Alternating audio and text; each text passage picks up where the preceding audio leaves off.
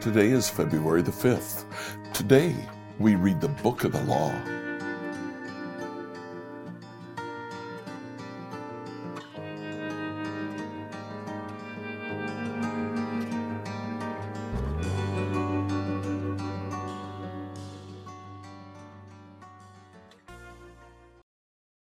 We read through the Bible in a year, I'd like you to read chapter Exodus chapters 21 through 23. This section is known as the Book of the Law. Now it occurs right after the Ten Commandments. The Ten Commandments are kind of a global uh, uh, uh, morality check. Uh, this is the way you are to live. But from 21 to 23, we get actual laws. Now, there are two types of laws that are giving. One is called casuistic laws. It's laws based on a certain case. If this happens, here's what you're supposed to do. For example, look at chapter 21, verses 18 and 19, a great example of this. Now suppose two men quarrel, one hits the other with a stone or his fist, the injured person doesn't die but is confined to bed. If he's later able to walk again outside, even with a crutch, the assailant will not be punished, but must compensate his victim for lost wages and provide for his full recovery. If this happens, here's what you're supposed to do. The other is a much rarer form of law, especially at this time in the ancient Middle East. It's called apodictic law, law that is intended to uh, teach, basically. Chapter 23, verse 1 You must not pass along false rumors.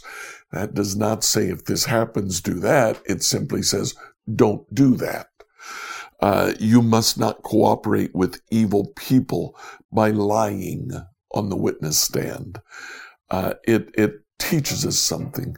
It is uh, uh intended to direct us, not to give us a case. Now, the question as to why these laws comes up.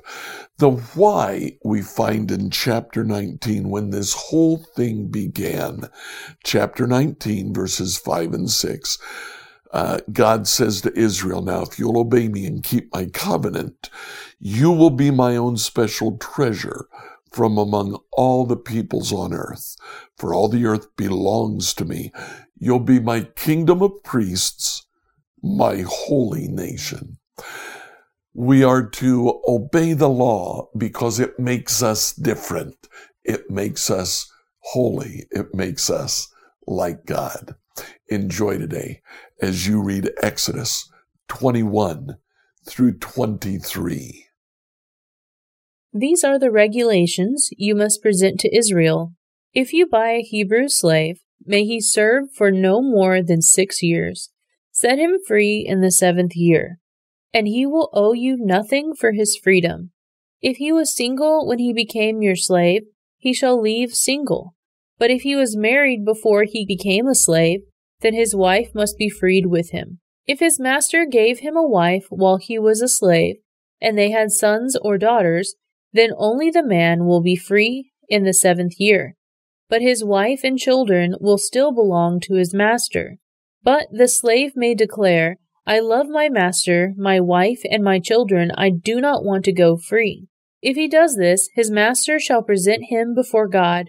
Then his master must take him to the door or doorpost and publicly pierce his ear with an awl. After that, the slave will serve his master for life. When a man sells his daughter as a slave, she will not be freed at the end of the six years as the men are. If she does not satisfy her owner, she must allow herself to be bought back again. But he is not allowed to sell her to foreigners, since he is the one who broke the contract with her. But if the slave's owner arranges for her to marry his son, he may no longer treat her as a slave, but as a daughter. If a man who was married to a slave wife takes another wife for himself, he must not neglect the rights of the first wife to food, clothing, and sexual intimacy. If he fails in any of these three obligations, she may leave as a free woman without making any payment. Anyone who assaults or kills another person must be put to death. But if it was simply an accident permitted by God, I will appoint a place of refuge where the slayer can run for safety. However, if someone deliberately kills another person, then the slayer must be dragged even from my altar and be put to death. Anyone who strikes father or mother must be put to death. Kidnappers must be put to death whether they are caught in the possession of their victim or have already sold them as slaves. Anyone who dishonors father or mother must be put to death. Now suppose two men quarrel. One hits the other with a stone or fist, and the injured person does not die, but is confined to bed. If he is later able to walk outside again, even with a crutch, the assailant will not be punished, but must compensate the victim for lost wages and provide for his full recovery. If a man beats his male or female slave with a club, and the slave dies as a result, the owner must be punished. But if the slave recovers within a day or two, then the owner shall not be punished, since the slave is his property. Now suppose two men are fighting, and in the process they accidentally strike a pregnant woman, so she gives birth prematurely. If no further injury results, the man who struck the woman must pay the amount of compensation the woman's husband demands and the judges approve. But if there is further injury, the punishment must match the injury a life for a life, an eye for an eye, a tooth for a tooth, a hand for a hand, a foot for a foot, a burn for a burn, a wound for a wound, a bruise for a bruise. If a man hits his male or female slave, in the eye and the eye is blinded, he must let the slave go free to compensate for the eye. And if the man knocks out the tooth of his male or female slave, he must let the slave go free to compensate for the tooth. If an ox gores a man or woman to death, the ox must be stoned and its flesh may not be eaten. In such a case, however, the owner will not be held liable. But suppose the ox had a reputation for goring, and the owner had been informed but failed to keep it under control. If the ox then kills someone, it must be stoned, and the owner must also be put to death. However, the dead person's relatives may accept payment to compensate for the loss of life. The owner of the ox may redeem his life by paying whatever is demanded. The same regulation applies if the ox gores a boy or a girl, but if the ox gores a slave, either male or female, the animal's owner must pay the slave owner 30 silver coins, and the ox must be stoned. Suppose someone digs and uncovers a pit and fails to cover it, and then an ox or a donkey falls into it. The owner of the pit shall pay full compensation to the owner of the animal, but then he gets to keep the dead animal. If someone's ox injures a neighbor's ox and the injured ox dies, then the two owners must sell the live ox and divide the price equally between them. They must also divide the dead animal. But if the ox had a reputation of goring, yet its owners failed to keep it under control, he must pay full compensation, a live ox for the dead one, but he may keep the dead ox. If someone steals an ox or a sheep and then kills or sells it, the thief must pay back five oxen for each ox stolen, and four sheep for each sheep stolen. If a thief is caught in the act of breaking into a house and is struck and killed in the process, the person who killed the thief is not guilty of murder.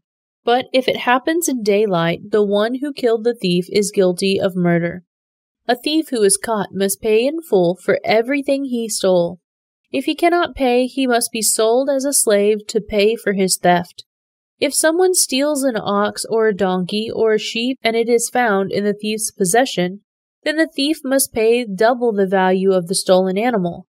If an animal is grazing in a field or vineyard and the owner lets it stray into someone else's field to graze, then the animal's owner must pay compensation from the best of his own grains or grapes. If you are burning thorn bushes and the fire gets out of control and spreads into another person's field, destroying the sheaves or the uncut grain or whole crop. The one who started the fire must pay for the lost crop. Suppose someone leaves money or goods with a neighbor for safekeeping, and they are stolen from the neighbor's house, if the thief is caught, the compensation is double the value of what was stolen. If the thief is not caught, the neighbor must appear before God, who will determine if he stole the property. Suppose there is a dispute between two people who both claim to own a particular ox, donkey, sheep, article of clothing, or any lost property.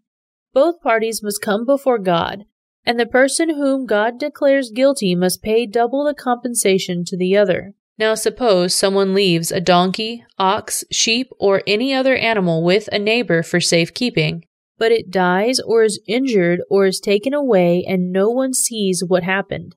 The neighbor must then take an oath in the presence of the Lord. If the Lord confirms that the neighbor did not steal the property, the owner must accept the verdict and no payment will be required.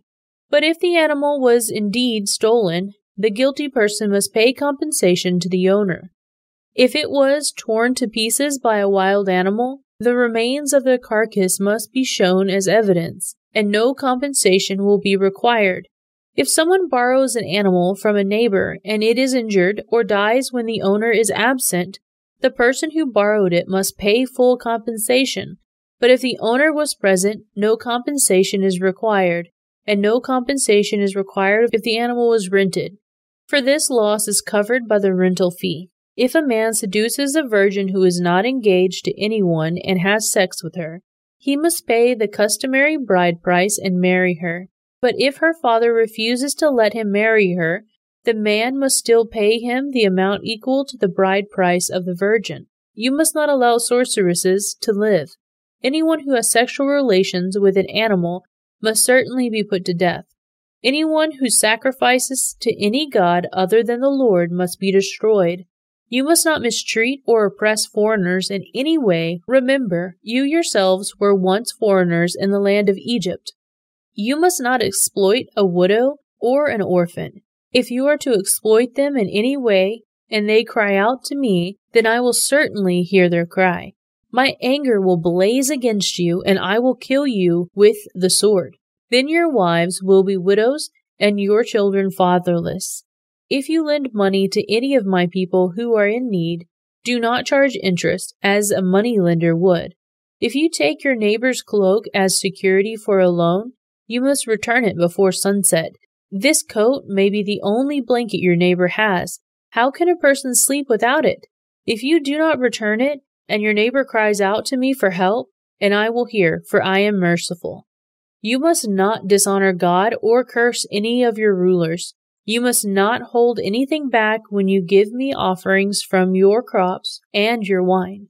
You must give me your firstborn sons. You must also give me the firstborn of your cattle sheep, and goats.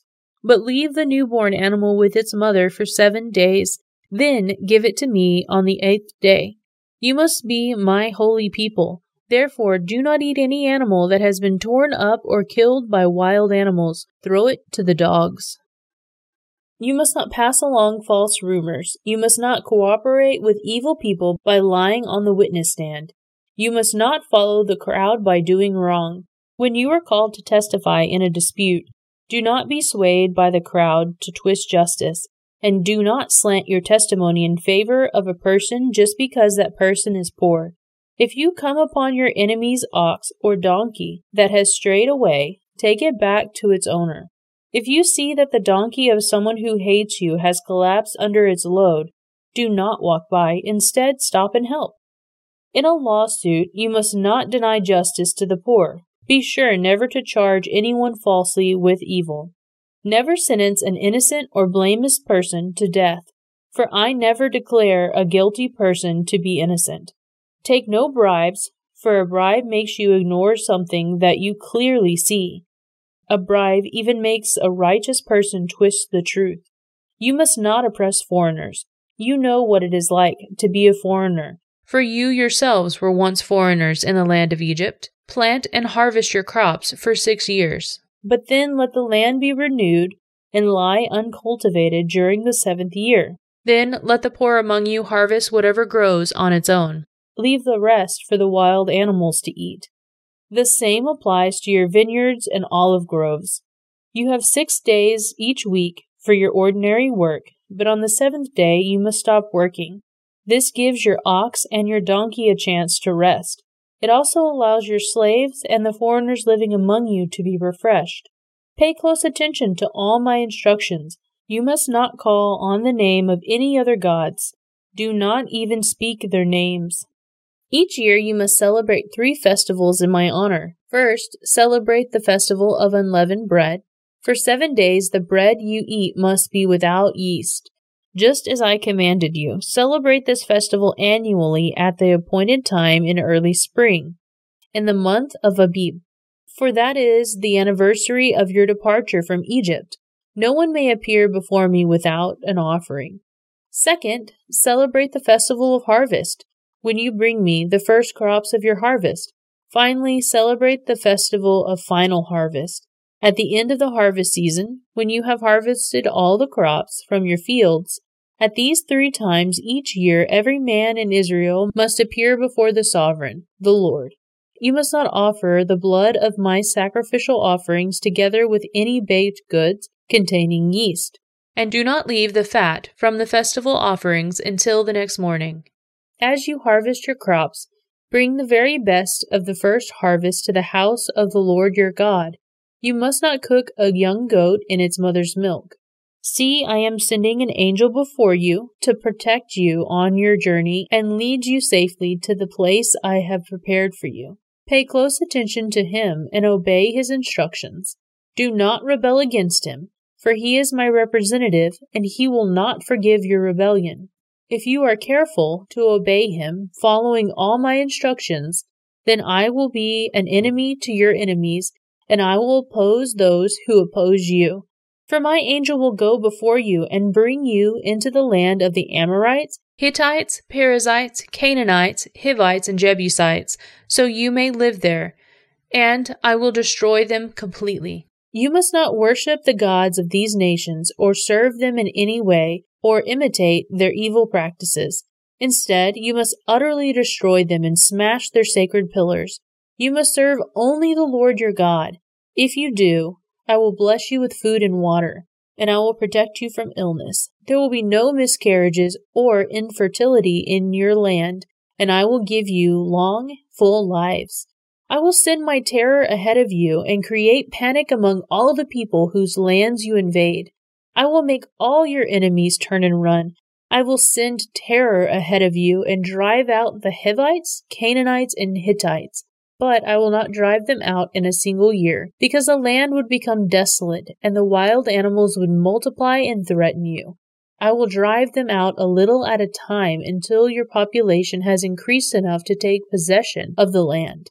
I will fix your boundaries from the Red Sea to the Mediterranean Sea, from the eastern wilderness to the Euphrates River, I will hand over to you the people now living in the land, and you will drive them out ahead of you. Make no treaties with them or their gods. They must not live in your land, or they will cause you to sin against me. If you serve their gods, you will be caught in the trap of idolatry. Scripture reading from the New Living Translation by Emily Herrera. Like, follow, and subscribe to this devotional on whatever platform you use to listen to it. Email your questions to us at questions at becomehope.com. Tomorrow, we will see the sealing of the covenant.